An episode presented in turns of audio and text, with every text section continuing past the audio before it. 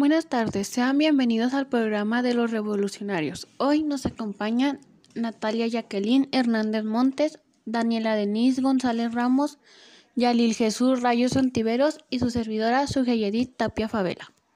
Bueno, nosotros vamos a presentar el tema de la Revolución Mexicana. La Revolución Mexicana fue un movimiento político que surgió el 20 de noviembre de 1910, iniciada por Francisco I. Madero, en busca de un cambio político.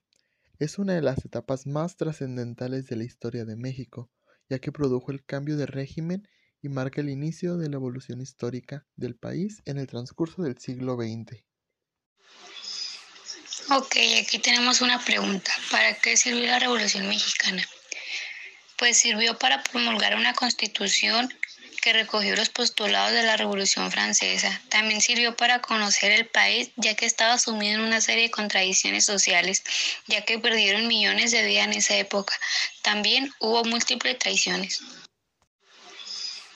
Ok, aquí tenemos una pregunta. ¿Para qué sirvió la Revolución Mexicana? Pues sirvió para promulgar una constitución que recogió los postulados de la Revolución Francesa. También sirvió para conocer el país, ya que estaba sumido en una serie de contradicciones sociales, ya que perdieron millones de vidas en esa época. También hubo múltiples traiciones. Bueno, una pregunta es, ¿cuándo y dónde surgió la revolución? La Revolución Mexicana fue un conflicto armado que se inició en México el 20 de noviembre de 1910. Los antecedentes del conflicto se remontan a la situación de México bajo la dictadura conocida como el porfiriato. ¿Cuáles fueron las ventajas y desventajas? Está claro que este movimiento tiene sus ventajas como sus desventajas. Por ejemplo, empezaremos con sus visibles ventajas. Una de ellas es que aumentó el trabajo, se hizo posible un desarrollo económico y los empresarios empezaron a obtener más ganancias. Se, hicieron las vías de los ferrocarriles, se extendió el correo y los telégrafos, se fundaron los bancos e instituciones de beneficio público como la SEP y la CFE. progresó, la agricultura y por supuesto se instaló el sistema de elecciones y se tachó del sistema dictatorial que hizo Porfirio. Pero también hay sus desventajas que fueron decepcionantes como la desigualdad entre ricos que eran pocos y los pobres que eran bastantes. Para, hacerla más, para hacerlo más profundo, eh, quiero decir, aún se extendería más pobreza independientemente del desarrollo económico que hubo, pero en ese sentido solo beneficia a los empresarios para aumentar sus riquezas y por si fuera poco, en su mayoría a los extranjeros.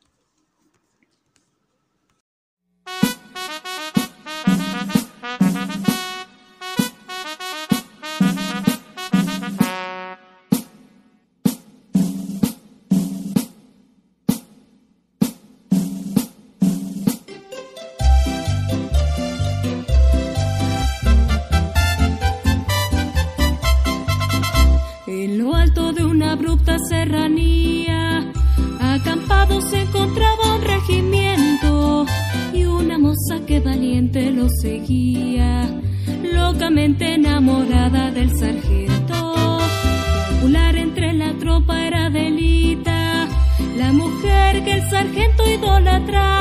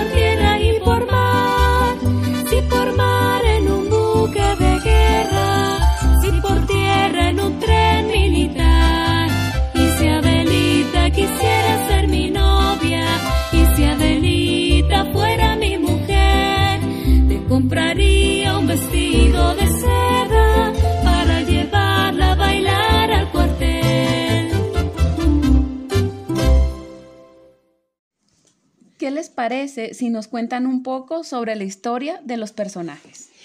Claro que sí. Yo les voy a hablar sobre, Emiliano Zapata Salazar. Nació el 8 de agosto de 1879 en San Miguel, Anenecuilco, distrito de Villa de Ayala, en el estado de Morelos, en un seno de un hogar liderado por los campesinos Gabriel Zapata y Cleofas Salazar, por lo que conocido desde sus primeros años de vida de los problemas en el campo. En su infancia, el pequeño mostró especial interés por la historia de México, en especial por los hechos que ocurrieron en la independencia y todo lo que tenía que ver con luchas que se realizaban en el país. En 1906 llegó a Cautla a una junta en la que se propuso defender los derechos y las tierras de los campesinos contra el régimen porfirista. Asimismo, motivado por las demandas agrarias del Plan de San Luis, se incorporó al ejército maderista al estallar la revolución. Pero una vez que triunfó Madero, el reparto de las tierras no se llevó a cabo, por lo que Zapata respondió tomando Yautepec, Cautla y Cuernavaca. El 25 de noviembre de 1911, Zapata promulgó el Plan de Ayala, con el que se levantó en armas en contra del gobierno de Francisco y Madero el cual estaba en desacuerdo en lo que se refería a la cuestión agraria. Zapata fue traicionado y asesinado por el, por el, coronel Jesús Guardo el 10 de abril de 1919 en la hacienda de Chinameca. Bueno, aquí les leeré una pequeña biografía de Pancho Villa. Pancho Villa fue uno de los jefes de la Revolución Mexicana, cuya actuación militar fue decisiva para la derrota del régimen del entonces presidente Victoriano Huerta. Originario del estado de Durango, nació en la hacienda de Río Grande, actualmente la Coyotada, San Juan del Río, el 5 de junio de 1878 y murió asesinado en una emboscada en Hidalgo Parral, Chihuahua, el 20 de julio de 1923.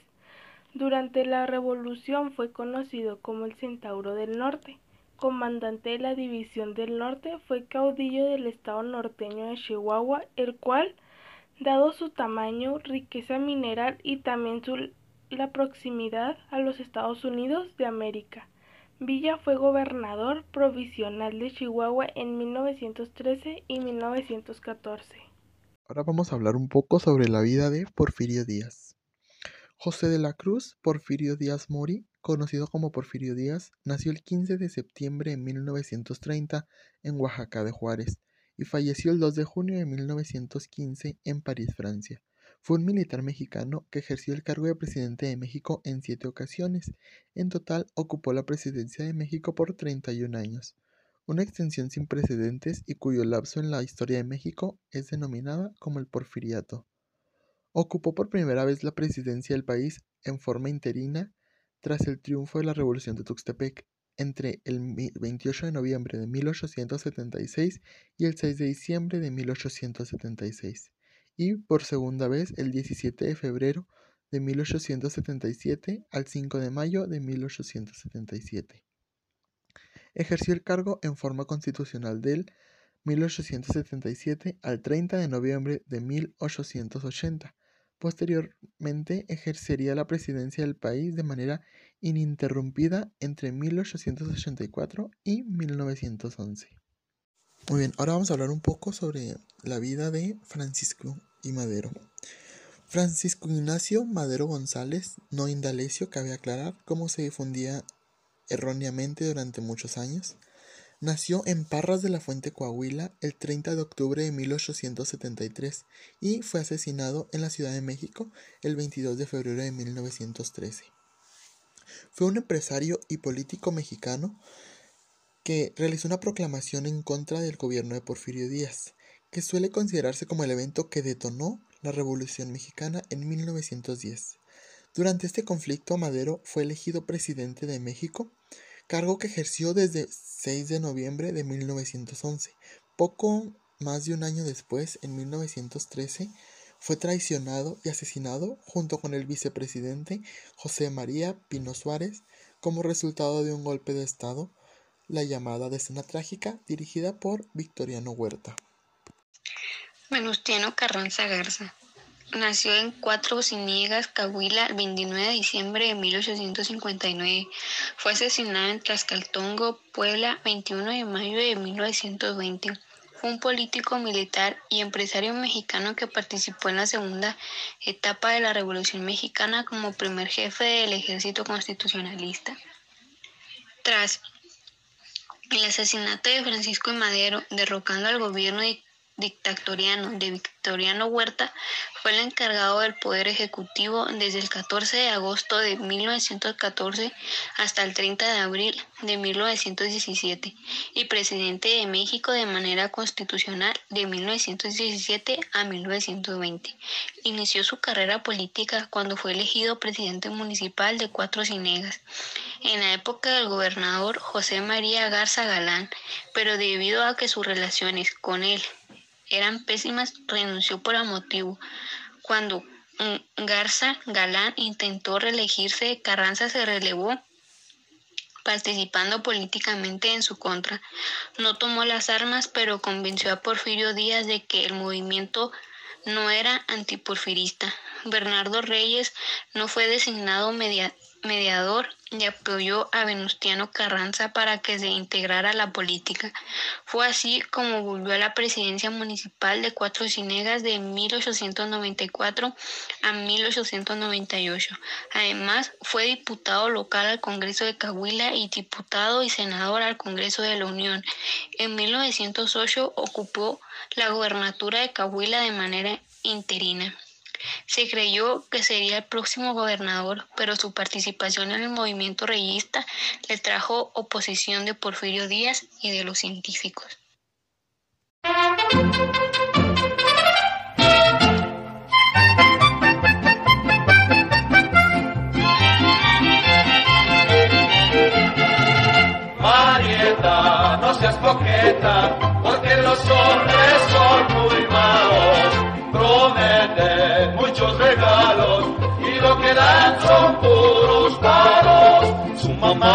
Marieta, deja ya la pretensión, déjate crecer el pelo y el vestido tan rabón, porque la mujer que tiene el vestido tan cortito, cuando llega hacia agacharse se le mira muy bonito.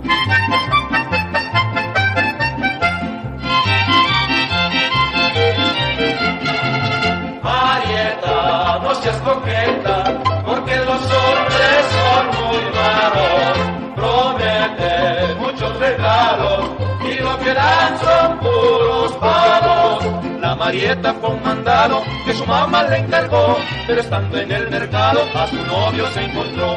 Cuando regresó a su casa, su mamita le pegó, porque un quinto del mandado en la calle lo perdió.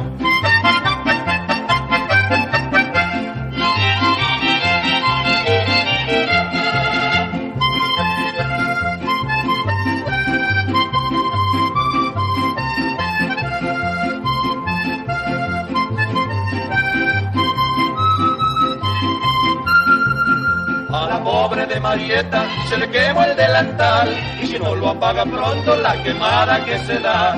La Marieta fue a los toros, su mamá no lo sabía porque andaba de coqueta con los de caballería.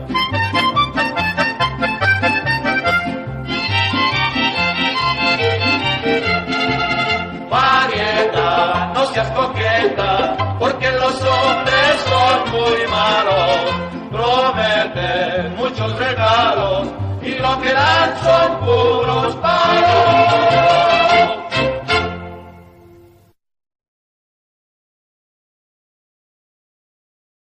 Mi personaje favorito de la Revolución Mexicana fue Pancho Villa, porque fue un hombre muy valiente, muy audaz y su forma de defender al pueblo de que estaba mal lo que nos estaba haciendo el gobierno.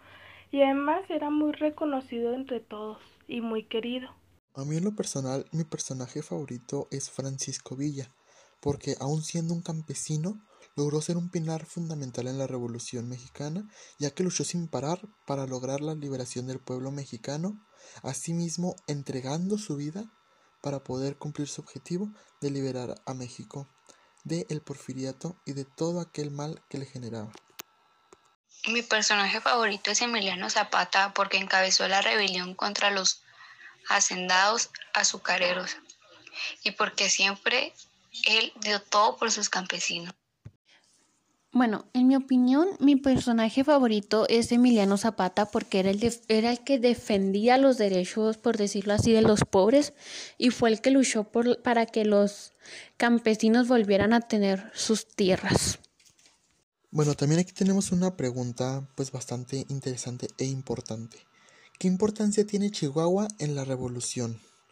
Muy bien, pues durante la etapa de la revolución, Chihuahua fue un escenario del movimiento maderista y después del desarrollo del constitucionalismo y del villismo, destacándose las figuras heroicas de Praxedis, Guerrero, Abraham González, Toribio Ortega, Pascual Orozco, Francisco Villa y muchos, muchos otros. Los días 30 y 31 de octubre de 1911, el presidente electo de la República, Francisco I. Madero, visita por segunda ocasión la ciudad, habiendo hecho el viaje expresamente para invitar a los jefes revolucionarios chihuahuenses, Abraham González, Pascual Orozco, José de la Luz Blanco, José de la Luz Soto, Máximo Castillo y otros para que le acompañaran en el acto de su protesta como titular del Poder Ejecutivo Federal. Entonces, es muy importante. Chihuahua fue un- una parte fundamental también porque tuvo grandes héroes que ayudaron para la revolución y el desarrollo del constitucionalismo.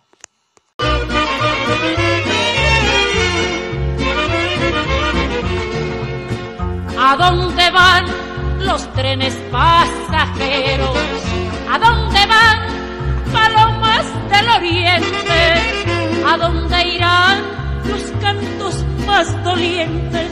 Van a llorarle a un hombre guerrillero, el más bragado, más cabal y más valiente.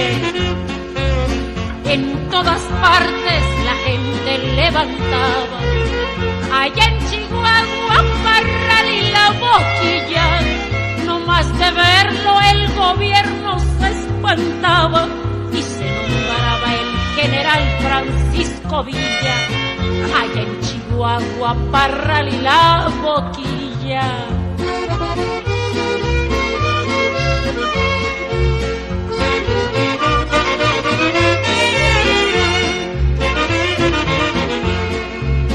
Ni falta que hace que ahora los potentados pongan su nombre con letras amarillas.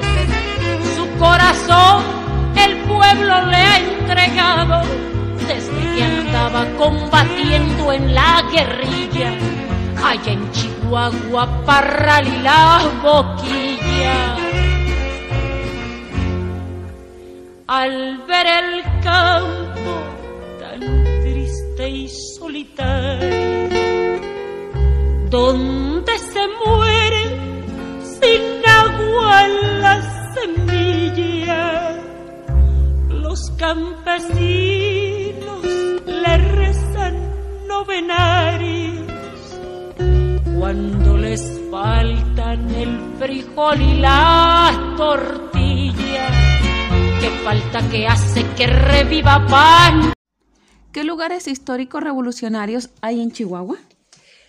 En Chihuahua tenemos el Museo Gráfico de la Revolución Mexicana, el Museo del Calabozo de Hidalgo y la Misión de Guadalupe. Bueno, hasta aquí nos despedimos. Esperamos que haya sido de su agrado y total interés esta información. Gracias por su atención.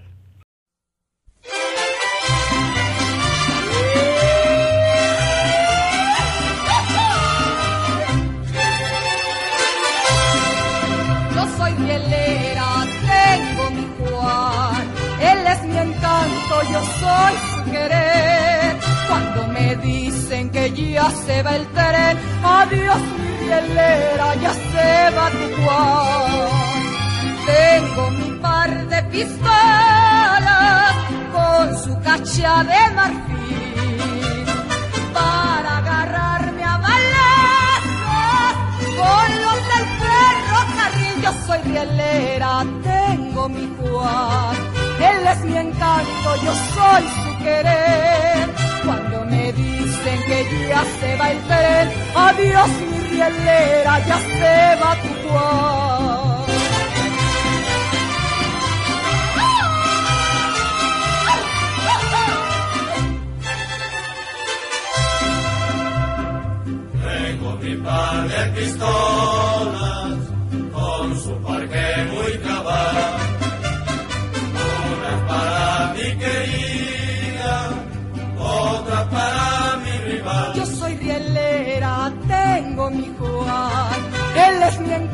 Yo soy su querer.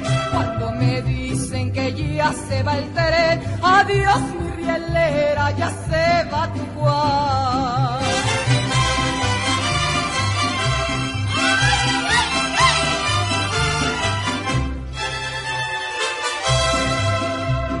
Sí, porque me desconvotas, piensas que soy militar.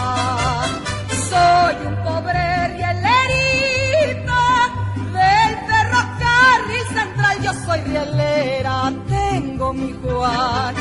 Él es mi encanto, yo soy su querer. Cuando me dicen que ya se va el tren, adiós mi rielera, ya se va tu Juan.